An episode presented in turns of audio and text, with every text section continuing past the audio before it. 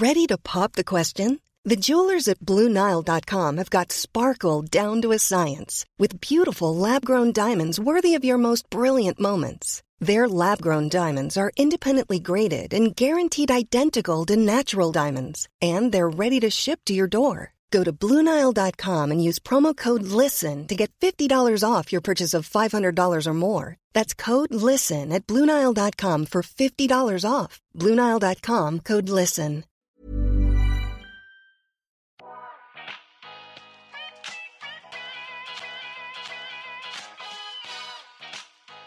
Välkommen till En timme med där jag, Sanja Tegeltia, träffar människor som inspirerar mig som delar med sig om sina karriärresor, sina motgångar, om självutveckling och hur de har kommit dit de är idag. Veckans avsnitt är ett samarbete med Avanza, vilket är sjukt kul tycker jag eftersom att jag själv har sparat via Avanza under många år.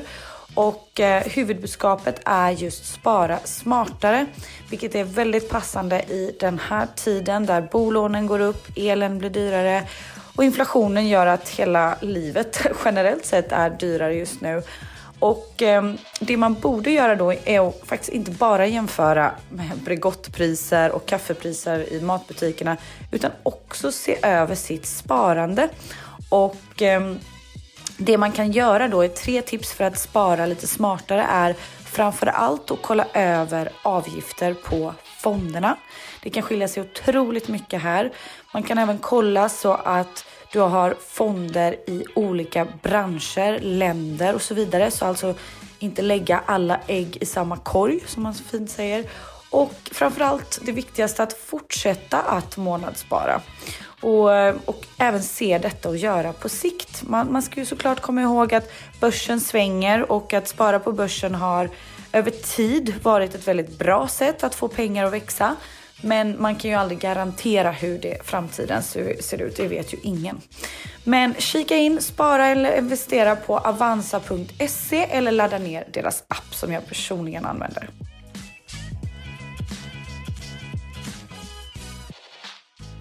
Så, hej Johannes! Hej Sanja! Hur är läget med dig? Du sitter i lite varmare klimat än vad jag gör här borta. Ja, jag sitter i Koh Lanta i Thailand där jag är med familjen eh, i tre månader. Jag har varit här en månad nu. Så att, eh, barnen går i skolan, eh, inte just nu då, nu är det jullov, men eh, det är väldigt, väldigt skönt. Och wow, gud vad härligt. Jag har ju följt dig länge och din resa både med, med paradiset men också dina sociala medier och hur du uppmanar människor kring att eh, äga sin hälsa, hur man enkelt kan eh, tänka på vissa enkla medel för att må bättre. Och jag är lite nyfiken på vart kommer hela ditt eh, hälsointresse ifrån? Jag tror egentligen det började med att eh, när jag var eh, ung, när jag var så 15 ungefär, då var jag väldigt lång och smal. Jag är 1,91 eh, och då vägde jag väl kanske 60 kilo eller något sånt där och var nästan lika lång. Eh, så att jag var tunn som en liten sticka.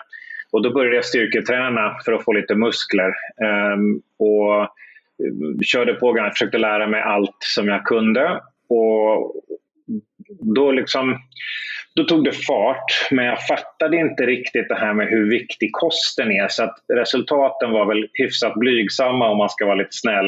Eh, så, så, um, men sen är jag en nyfiken person, så att jag, har jag väl börjat nysta i någonting då är det ganska svårt att sluta. För det ena leder till något annat, så hittar man något nytt område och så håller det på sådär. Mm, mm. Och har du aldrig liksom tyckt att det är för jag kan känna igen mig mycket i det du säger och tyckt ibland att det har varit utmanande för jag är också extremt nyfiken men ibland är det väldigt många teorier kring kost, träning och sömn. Um, och man vill ju såklart göra rätt eller göra det mest optimala för sin hälsa.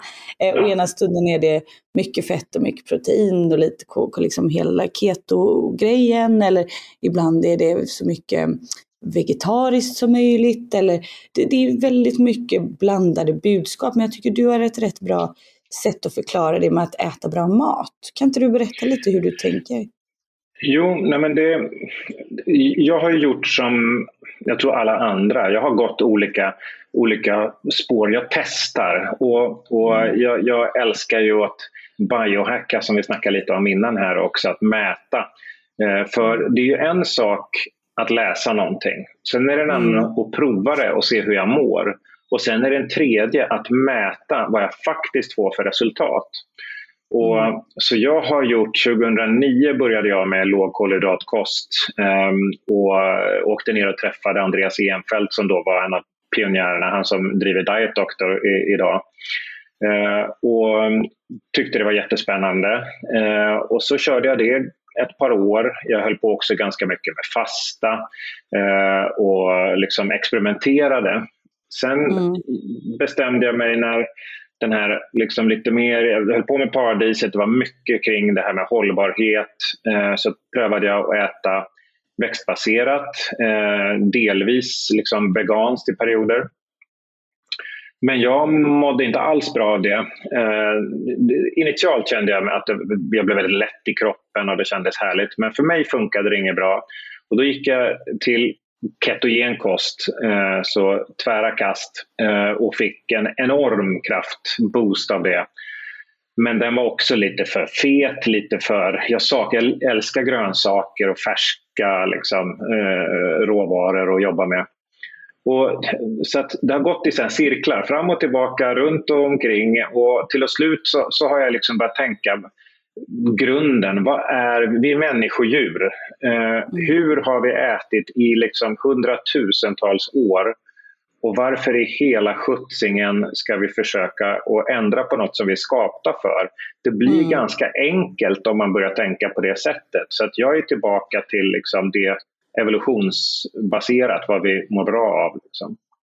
Mm, mm. Jag är helt med på det du säger. För att jag kan nästan ibland, jag skriver mycket dagbok bara för just det här att se perioder hur jag mått.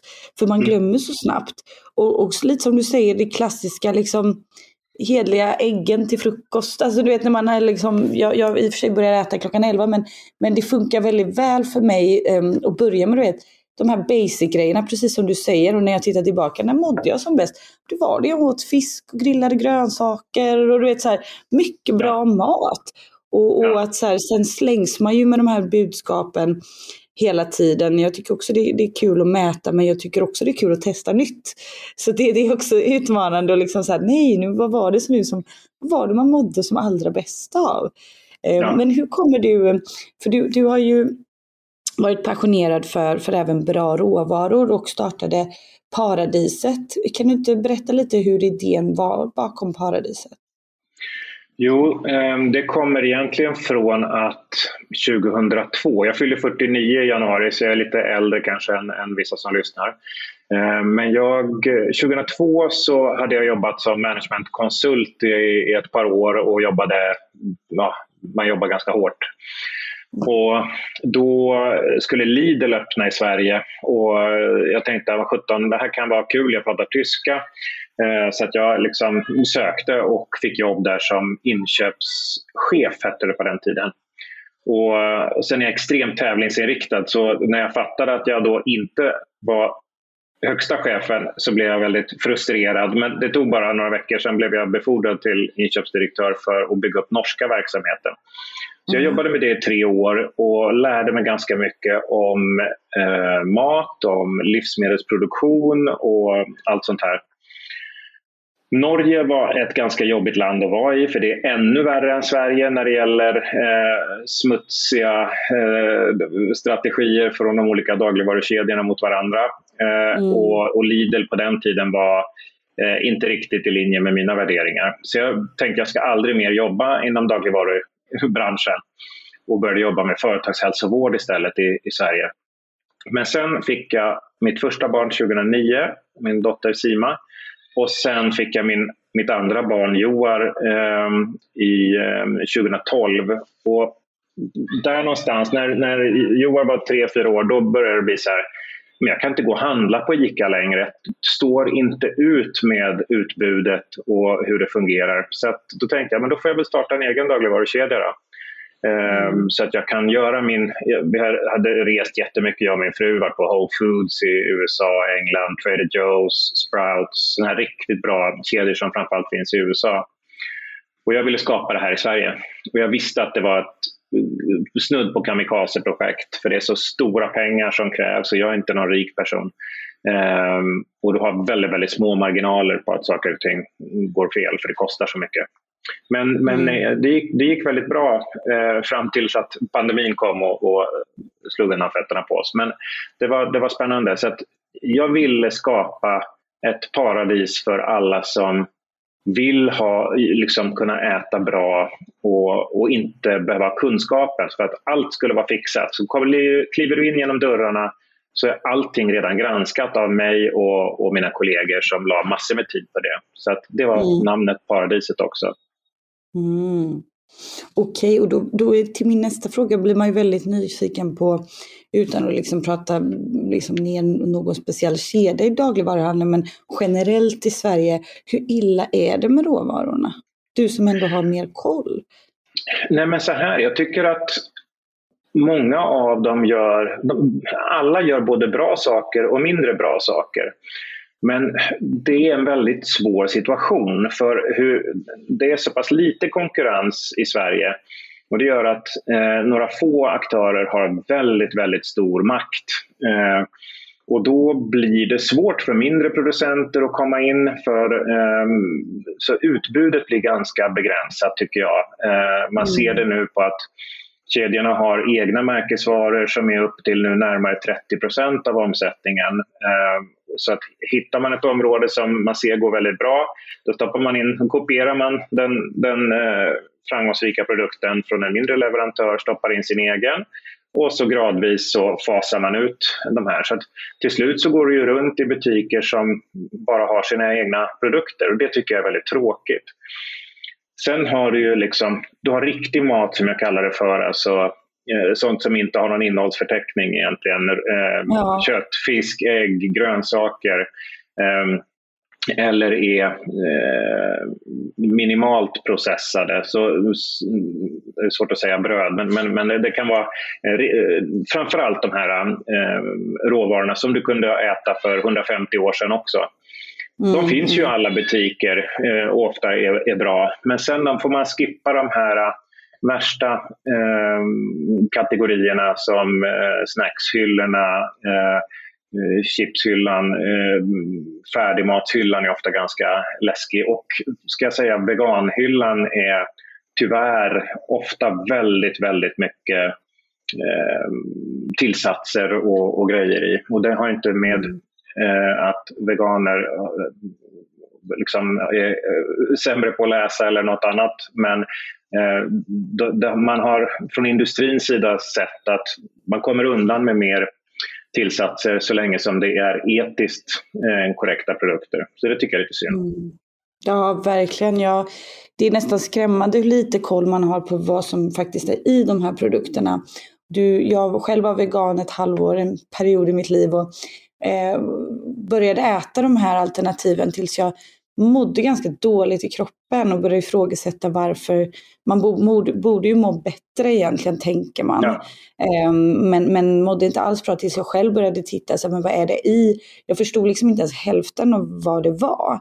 Um, mm. Vilket också är ganska oroväckande, för det är en extremt stor eh, industri och man tjänar mycket pengar på att folk, liksom att det här att det är så stort med veganism och vilket också kan vara mm. bra om man liksom lagar mat från grunden, vilket jag sen gjorde och sådär också. Men, men just de här produkterna, och du gör det så bra på ditt Instagramkonto att du jämför varor väldigt tydligt och visar innehållsförteckning och vad det faktiskt betyder. Um, för att det är det jag tror att många inte riktigt har koll på hur mycket E-ämnen och skadliga ämnen det är i många produkter. Och har du några tips på hur man kan tänka när man är och handlar? För jag tror att både du och jag tycker att det här är så pass extremt roligt så då, då, då har man ju lite mer koll kanske. Men om man inte tycker att det här är lika kul men ändå vill äta bra och handla bra grejer i matbutiken, vad har du för tips att ge då? Ja, nej men det är en bra fråga. Jag brukar försöka leta efter eh, dels då som sagt produkter utan innehållsförteckning. Det andra är att de har väldigt kort innehållsförteckning. Ehm, en, en klassiker någonstans, fem, fem ingredienser ska du kunna ha. Har du mer än så, då brukar du hamna i det som kallas för ultraprocessad mat. Är det också så att det är varumärken som du vet att du ser när du är ute och reser, Coca-Cola, du har eh, Pringles och, och, den här typen av produkter som ser likadana ut i alla länder. Det är också en sån här klassisk eh, grupp med ultraprocessad mat som vi i Sverige tyvärr är bäst, nu gör jag såna här air quotes i, i luften, på att äta. Eh, och det är inget kul rekord. Vi, dessutom råkar vi vara bäst på stillasittande i Europa, vilket inte heller är något bra rekord. Och de två kombinationerna eh, är en cocktail som, som gör att vi ligger rätt risigt till. Så försöka handla eh, mat som är som mormor hade känt igen och att försöka laga maten själv, inte köpa färdiglagat. Om man har tiden och möjligheten. För vi kommer in på en annan sak och det här är ju att det är, hälsa har blivit en klassfråga. Där mm. de personerna som har minst tid, minst ekonomi är de som ofta tvingas till de sämre valen. Och det här tycker jag är förjäkligt. Ehm, samma sak här, borde vi i Sverige kunna vara ett föregångsland där vi kanske jobbar med att eh, sockerskatta de varorna som eh, inte främjar hälsan och momsbefria de produkterna som faktiskt är bra.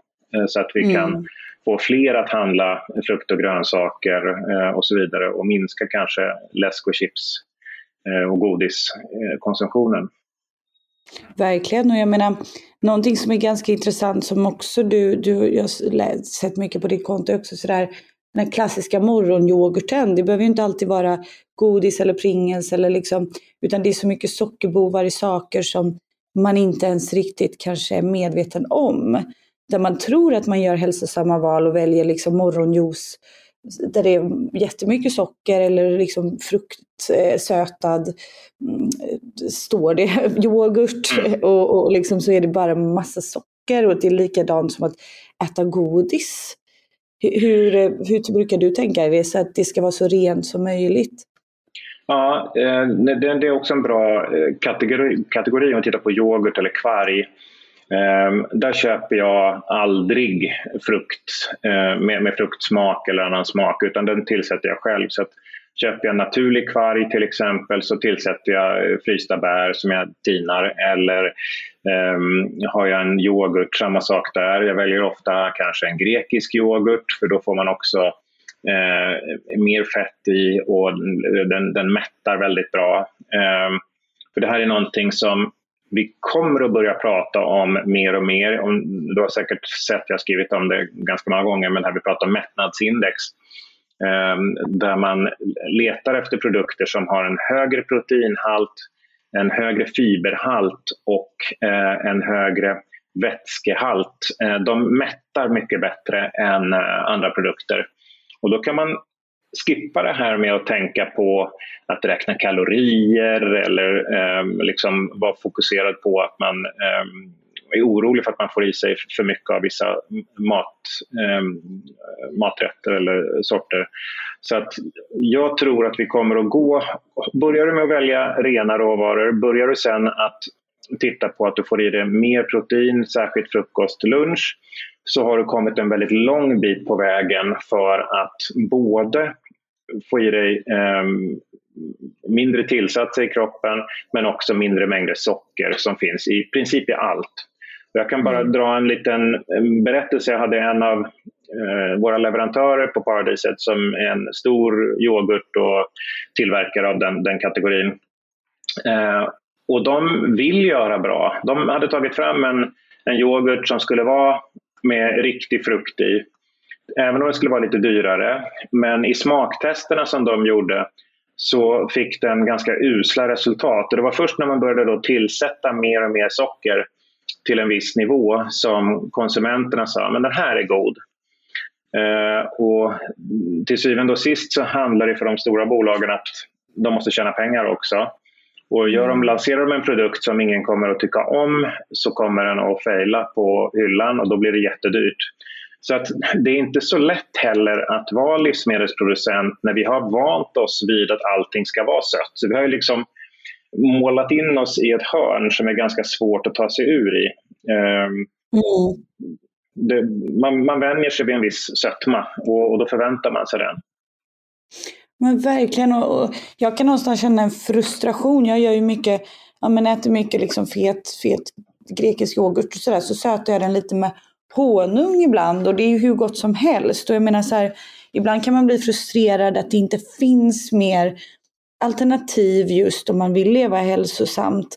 Eller vill liksom kanske inte skippa frukostmackan då, för, vissa är ju den superhelig. Eh, att det inte finns bättre alternativ eller kunskap kring eh, men, olika typer av bröd eller olika typer av Um, liksom att det inte går framåt i livsmedel, att man eh, hjälper konsumenter snarare än skälper med de här liksom, alternativa lösningarna. Mm. Och att man då måste vara extremt liksom intresserad eller påläst för att någonstans kunna hacka sin hälsa. Det känns ju också rätt sjukt. Där gör ja. ju du ett fantastiskt arbete och jag menar, och får, kan, kan tänka mig, väldigt mycket respons men också ganska många chockade människor. Jo, nej, det, det har varit eh, både och eh, genom åren och det är vissa grupper som inte alls tycker om mig eh, och, och, det kan jag förstå och, och respektera. Men jag väljer ju att Eh, i, i mina rekommendationer utgå från min samlade erfarenhet. Eh, jag tittar på ny forskning, modern forskning eh, och vissa grupper väljer att luta sig mot forskning som är 40, 50, 60 år gammal. Och det är klart att det händer väldigt mycket kring kosten och nutrition där liksom går det tillbaka mer än 10 år sedan så är det väldigt förlegat. Så det gäller ju mm. hela tiden att hålla sig up to date men också att våga ifrågasätta och tänka själv. Och återigen, mm. grunden är ju skulle det här funkat? Är det här någonting du hade fått tag på för 200 år sedan, för 1000 år sedan? Ja, bra, inga problem. Men eh, vegoköttet som finns nu till exempel. Vi har ingen aning, ingen kan säga med säkerhet vad det här kommer att ha för påverkan på vår hälsa över tid. För det här är ju någonting som det tar tid med. Om du äter det här varje dag eh, så, så tar det väldigt lång tid innan man börjar se om det här ger inflammationer i kroppen eller om det vad det skapar för typer av problem. Eh, man kan väl säga redan nu att det finns eh, ganska tydliga tecken på att mängden ultraprocessad mat som vi stoppar i oss eh, ger negativa hälsoeffekter. det, det är ganska såklart. Men det är svårt också att göra den här typen av studier på hur folk mår. För man måste ju då egentligen låsa in dem i ett rum där man kan kontrollera exakt vad de äter och under en ganska lång tid. Och det är svårt och det är dyrt. Så därför finns det inte så mycket riktigt högkvalitativa studier på det här området. Så att, ja, det är en utmaning. Wow. Det är, nej, det är super, superfascinerande att man liksom man har ingen aning men man stoppar i sig det och sen så hoppas man på det bästa. Det är helt sjukt. Ja. Och sen jag, jag är lite nyfiken på hur du lever för att vara så mycket balans som möjligt med din liksom kost, träning och sömn. Hur tänker du kring de här bitarna? Jag försöker, eller jag, jag, ska säga så här, ju äldre jag blir, ju noggrannare blir jag med, med alla de aspekterna för att det får så stor påverkan på min hälsa. Eh, jag har varit en riktig, när jag var liten var jag en godisrotta liksom, men sen föråt jag mig på godis när jag var 9-10 så det, sen åt jag, har jag inte ätit godis sen dess. Och äter du inte det på länge då tappar du sötsuget så jag har inget sötsug idag. Så det är lite lyxigt om man jämför med många andra. Men sen eh, så mm, jag håller inte på att liksom tänker så mycket på vad jag äter för att det sitter också naturligt. Men jag äter väldigt mycket rena råvaror. Jag äter mycket grönsaker, halva tallriken ungefär grönsaker. Ganska mycket protein för jag tränar mycket också. Och sen eh, kolhydrater väljer jag av en liksom, eh, långsam källa. Jag har mycket, mycket fibrer och, och sånt här. Så just nu när jag är i Thailand, lite svårare, men det blir ganska mycket Eh, fisk och kyckling, eh, kött finns inte så mycket att få tag på här och sen väldigt mycket grönsaker, eh, en del ris. Men jag vet ju vad som, när jag kommer hem till Sverige så kommer jag behöva fylla på ännu mer med omega-3. som är, man får väldigt mycket omega-6 från växtoljorna som är i all mat här i Thailand. Eh, och jag har med mig omega-3-oljor också för att hålla min balans. Så när jag och min fru reser då är det alltid med typ en, en av resväskorna är bara eh, kosttillskott och olika stödprodukter för att jag ska kunna hålla mitt liv. Så jag, jag är ganska extrem kanske man skulle säga. Men en snabb inflikande fråga där som jag är lite kluven kring. Vad är din synpunkt på mm, olika typer av proteintillskott? För att jag själv försöker få i mig typ 2 gram protein per kroppsvikt liksom per dag. Det är ganska tufft. Men ändå är jag lite skeptisk till vad man stoppar i sig. Jag har gjort ganska mycket liksom sökande efter det perfekta, liksom renaste proteinet. Men det är svårt ja. för man vet inte. Nej, men eh, det är också en bra fråga. Eh, lite beroende på vad man har för kroppstyp. Då. Eh, jag, har en, jag är en sån här hard gainer som man kallar det för. Och, och så jag behöver ganska mycket protein. Du nämnde 2 gram per kilo kroppsvikt. Du kan till och med vara uppe på 3 gram eh, i, i mitt fall. Och, och, att äta det i form av kött, fisk, fågel och så vidare som är, och ägg som är väldigt bra naturliga källor det blir ganska mycket mat. Då måste man äta väldigt mycket och ofta. Så jag kör, eh, när jag tränar nu fem, sex gånger i veckan, eh, då har jag en till två gånger om dagen. Hemma en gång, här två gånger om dagen. Eh, ett proteinpulver som jag tar eh, för att få i mig den mängden jag behöver. Annars så rasar jag i vikt helt enkelt och det mår inte jag speciellt bra av. som man i min ålder så är det väldigt hälsosamt att behålla så mycket muskelmassa som möjligt. Så, så det gör jag, men då väljer jag ett proteinpulver som är Eh, så rent som möjligt, har så lite eller inga sötningsämnen som möjligt. Eh, och ett vassleprotein, det betyder att det kommer från mjölk. Eh, och det finns flera bra aktörer på det. Du har, jag brukar nämna eh, Holistic till exempel som har mjölk från jag tror det är norska kor eh, och det finns Valco, ett annat svenskt bolag, gamla Norrmejerier som gör fina proteinpulver. Eh, så att väljer man från liksom en ekologisk källa naturligt massleprotein, då tycker jag det är absolut okej okay att köra. Mm.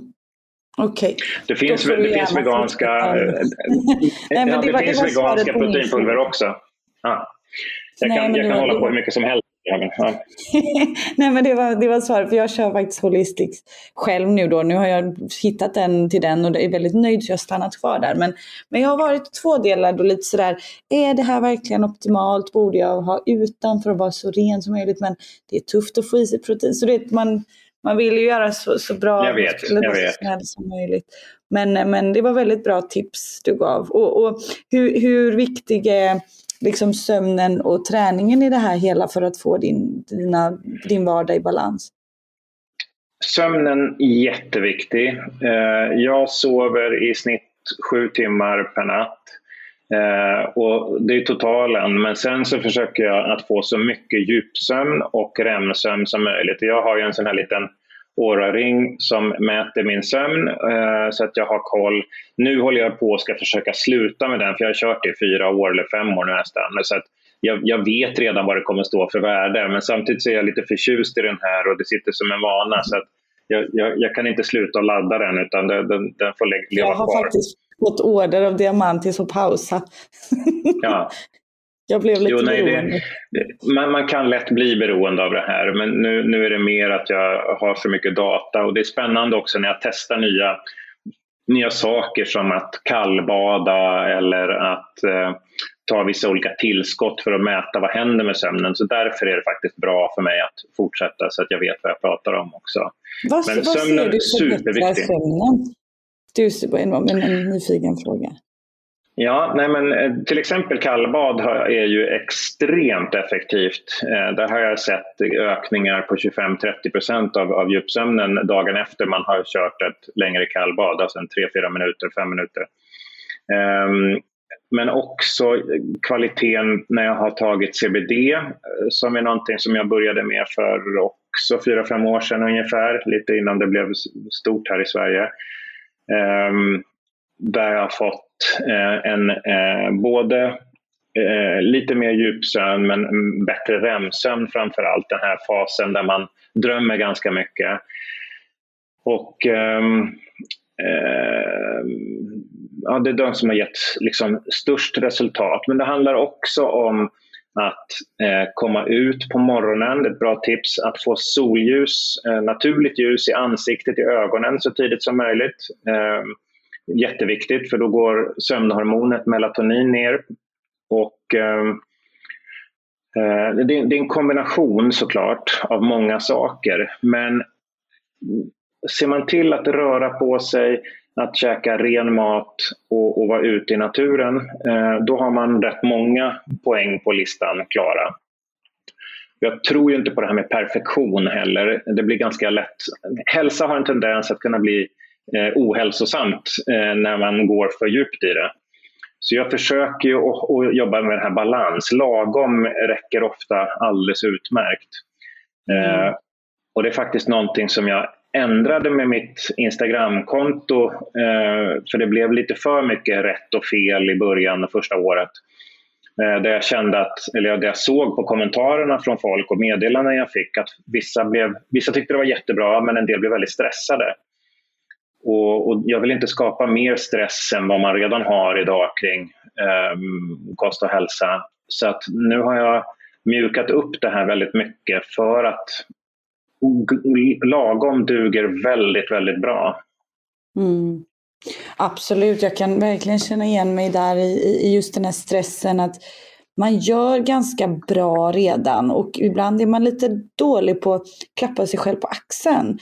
Um, för jag är väldigt bra på så här, nu har jag, ja men när man käkar, för jag försöker då, och, och, och lite likt dig, äta mycket protein och mer fett än, och så bra kolhydrater, men, men jag gillar att fasta och starta dagen med liksom en äggröra och lite sådär. Och, och då om jag tar en macka då blir jag så här, nej. Alltså, men sen så äter jag ändå det jag bara med Sanja, skärp dig. Du äter ju liksom 80%, 90% ganska bra.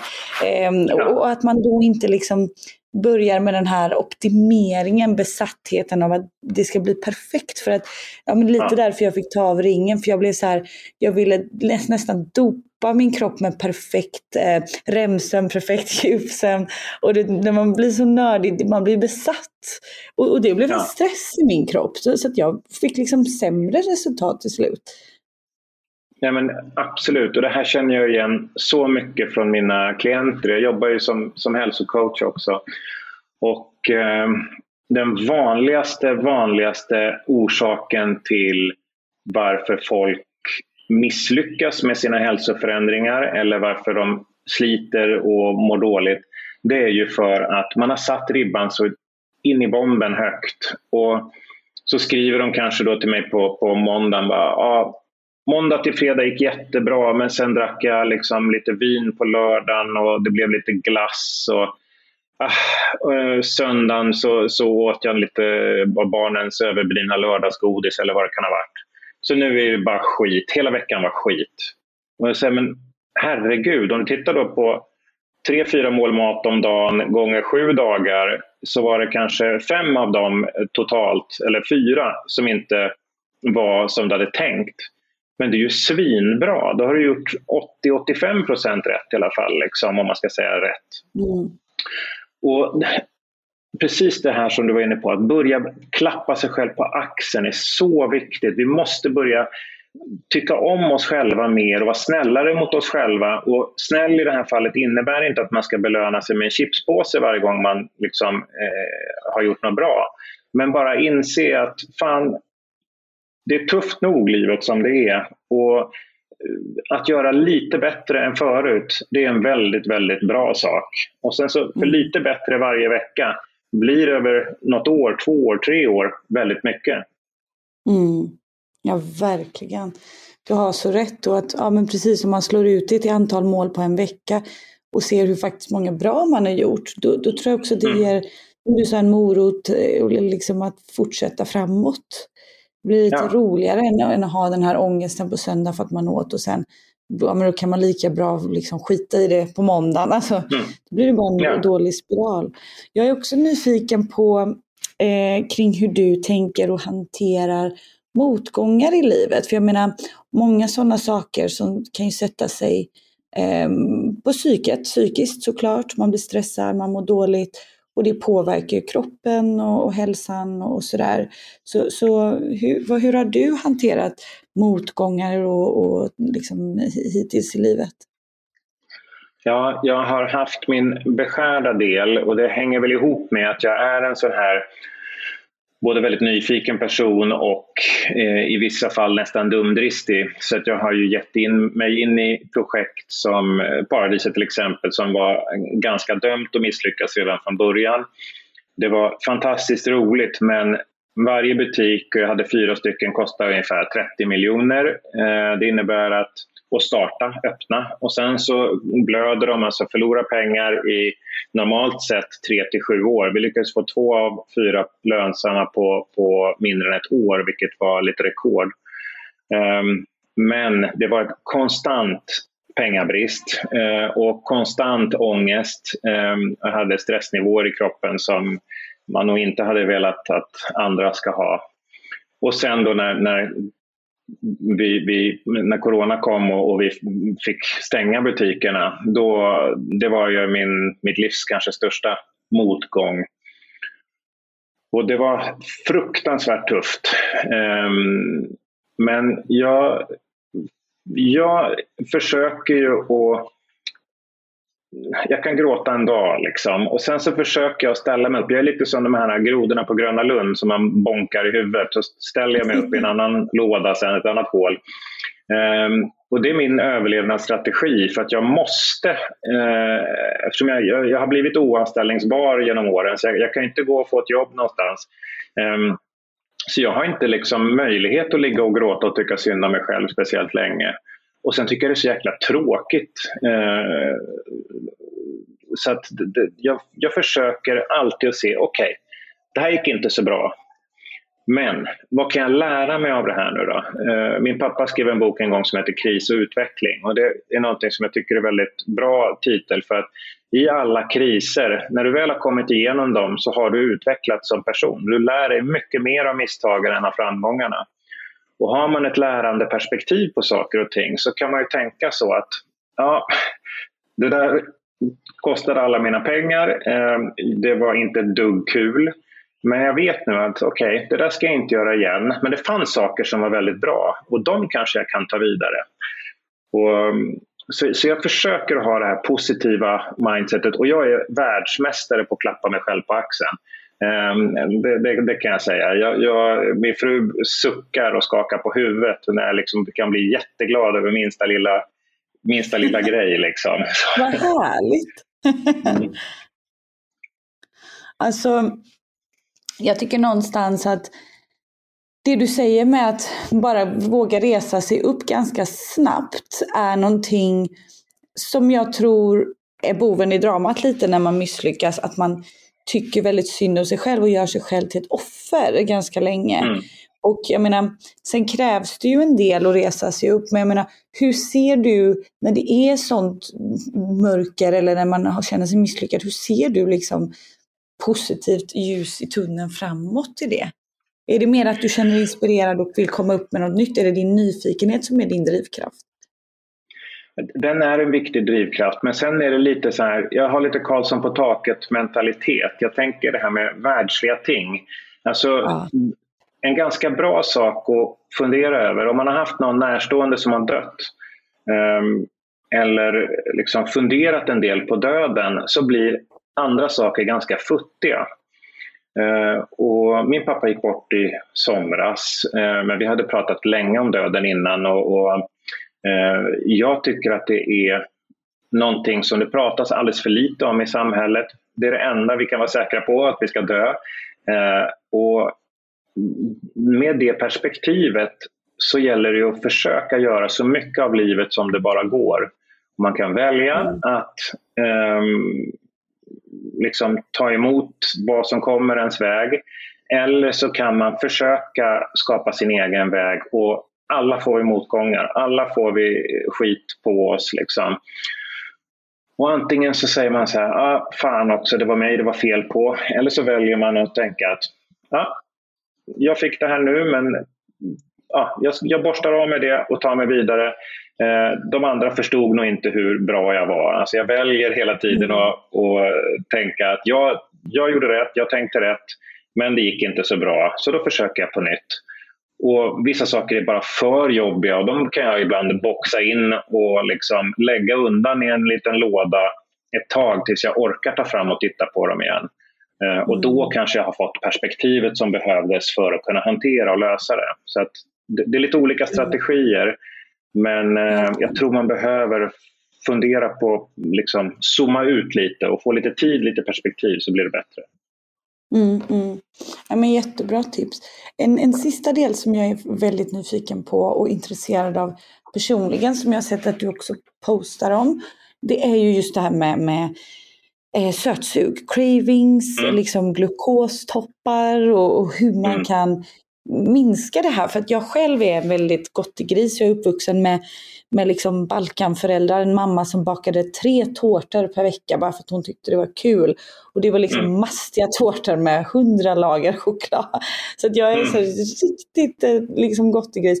Men, men tycker ju inte, och jag älskar ju när man, inte, när man har balans, när man inte har de här mm. extrema liksom, cravingsarna eller sötsug och sådär. Och har väl själv försökt experimentera med hur jag ska finta det lite och hur, hur man kan liksom leva i balans och ta en chokladbit för att jag är lite sugen och inte behöva känna att jag vill trycka i mig hela. Vad har ja. du för, för tips att tänka på, på där?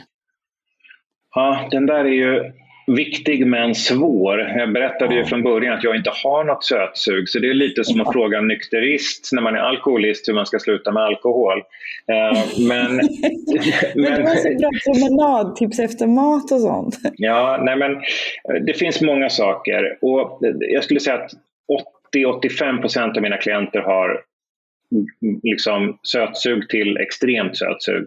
Så det här är någonting vi hanterar hela tiden. Och ett par enkla tips som man kan jobba med, det är ju först och främst det som jag är inne på, att se till att få i sig så mycket protein till frukost och lunch som möjligt, för det kommer att eh, öka mättnaden, göra att du inte får det här hungret, suget vid fyra tiden som är liksom, det är då Snickersförsäljningen är som störst på Pressbyrån om vi raljerar lite. Um, men sen också att eh, när du äter någonting som har väldigt mycket eh, socker eller snabba kolhydrater i sig, som du var inne på, ut och promenera efteråt eller ät något proteinrikt eller fiberrikt innan om du har möjlighet. Det kommer att normalisera, eh, minska blodsockertoppen.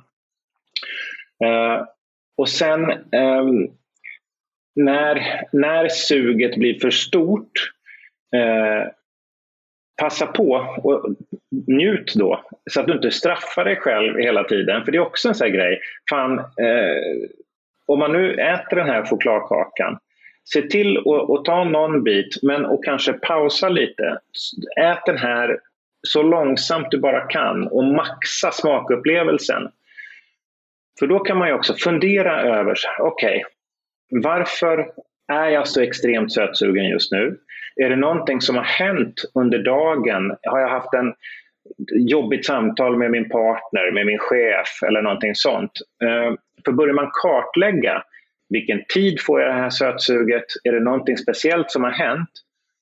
Då kan man börja förstå och åtgärda det här. För det, det är biokemiskt, så det är inte en slump att det här, det här dyker inte upp klockan eh, sju på morgonen, utan det här kommer ofta vi på eftermiddagen eller då eftermiddagen efter själva middagen. Eh, särskilt om du har druckit alkohol, särskilt om du har sovit dåligt och är man tjej, särskilt när man har PMS. Så det här är ju hormonellt väldigt mycket också. Mm. Och börjar man då kartlägga innan man stoppar i sig den här godisbiten eller så, vad det nu är för någonting som man är sugen på. Fundera, vad har hänt idag? Skriv ner det i telefonen eller en anteckningsbok. Och efter att du gjort det sju, åtta gånger, då kan du börja se mönster. Och då kan du också gå till orsaken och se, vad kan jag göra?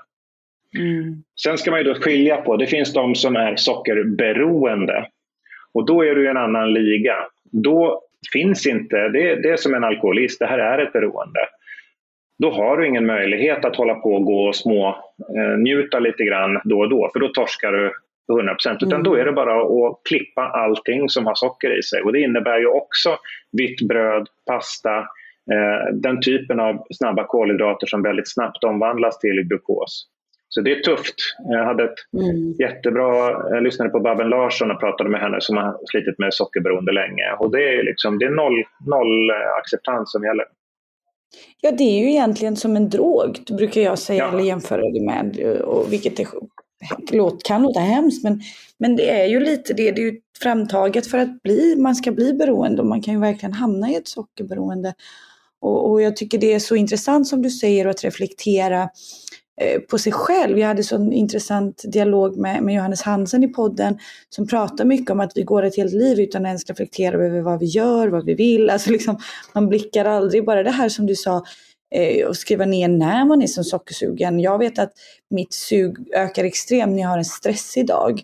När jag har suttit och haft stressiga möten, då kan det bli liksom vid, vid tre, fyra att jag är i extremt behov av någonting då och har försökt nu börja packa med mig alltid nötter och liksom kanske en proteinshake och en liten, liten ett litet äpple eller någonting. Bara för att jag vet att, att då kommer jag behöva, om jag har en stressig dag, för att det, man kan ju inte alltid finta stressiga möten liksom. Men, men att man inte har det här tillgängligt. Jag tror att det är så bra som du sa, att faktiskt göra en liten intervention av sig själv. Mm. Mm. Och, och, där kan det ju vara så också. Har man en möjlighet, det, det, det, här är också väldigt lätt för mig att säga, men att eh, bara göra, liksom, gå ner och göra 20 armhävningar, 10 armhävningar eller har du en möjlighet att liksom stå emot ett litet tag, eh, gör något annat. Eh, skulle säga att titta på din telefon, men du kommer säkert få upp reklam för någon godisgrej, så då är du körd ändå.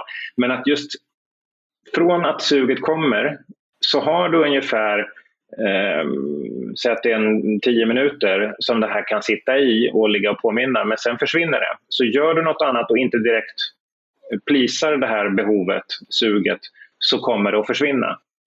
För hjärnan är också ganska korkad. Eh, så att den, den är, har ett belöningscentrum som går igång på socker, salt, fett eh, och, och, vill få en dopaminkick eh, där det känns bra och härligt i kroppen. Och det får man då om du stoppar i det här som hjärnan behöver.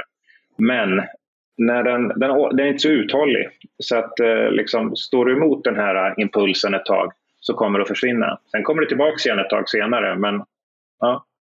Ja, det var superbra tips bara göra något annat. Jag minns en tjejkompis som ville sluta röka många år sedan. Varje gång hon fick ett sug så gjorde hon typ 20 armhävningar. Eh, och mm. blev ganska krallig och liksom stark ja. på det här. Och hon slutade röka så hon bara, det var så jäkla win-win. Så det, det var ja. rätt, det var verkligen att bara finta hjärnan.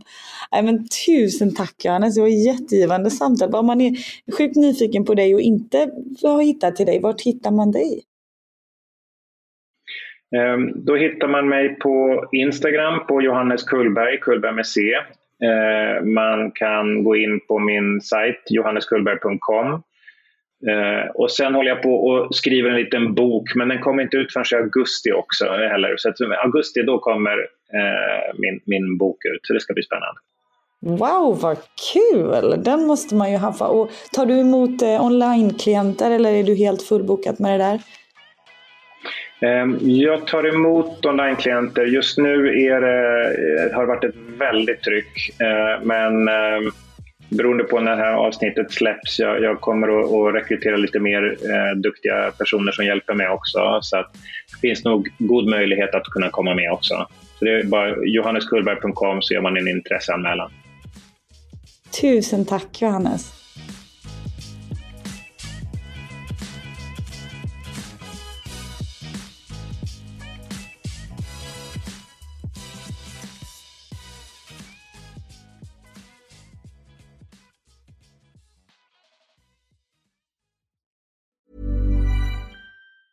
Planning for your next trip? Elevate your travel style with Quince. Quince has all the jet setting essentials you'll want for your next getaway, like European linen, premium luggage options, buttery soft Italian leather bags, and so much more. And is all priced at 50 to 80% less than similar brands. Plus, Quince only works with factories that use safe and ethical manufacturing practices.